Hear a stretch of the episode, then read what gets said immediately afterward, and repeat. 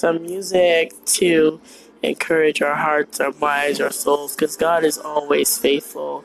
There's never anything that God has not promised that He will not fulfill. So if we trust in His promises and we trust in Him, we will never be disappointed. Sometimes we just have to wait. God is always faithful. So be encouraged today. God bless.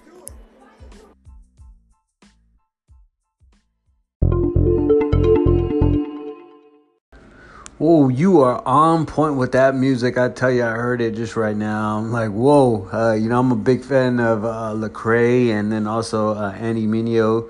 Um, so that's pretty cool. And then obviously, you know, can't go wrong with gospel and everything. So good, uh, good, good choice of songs.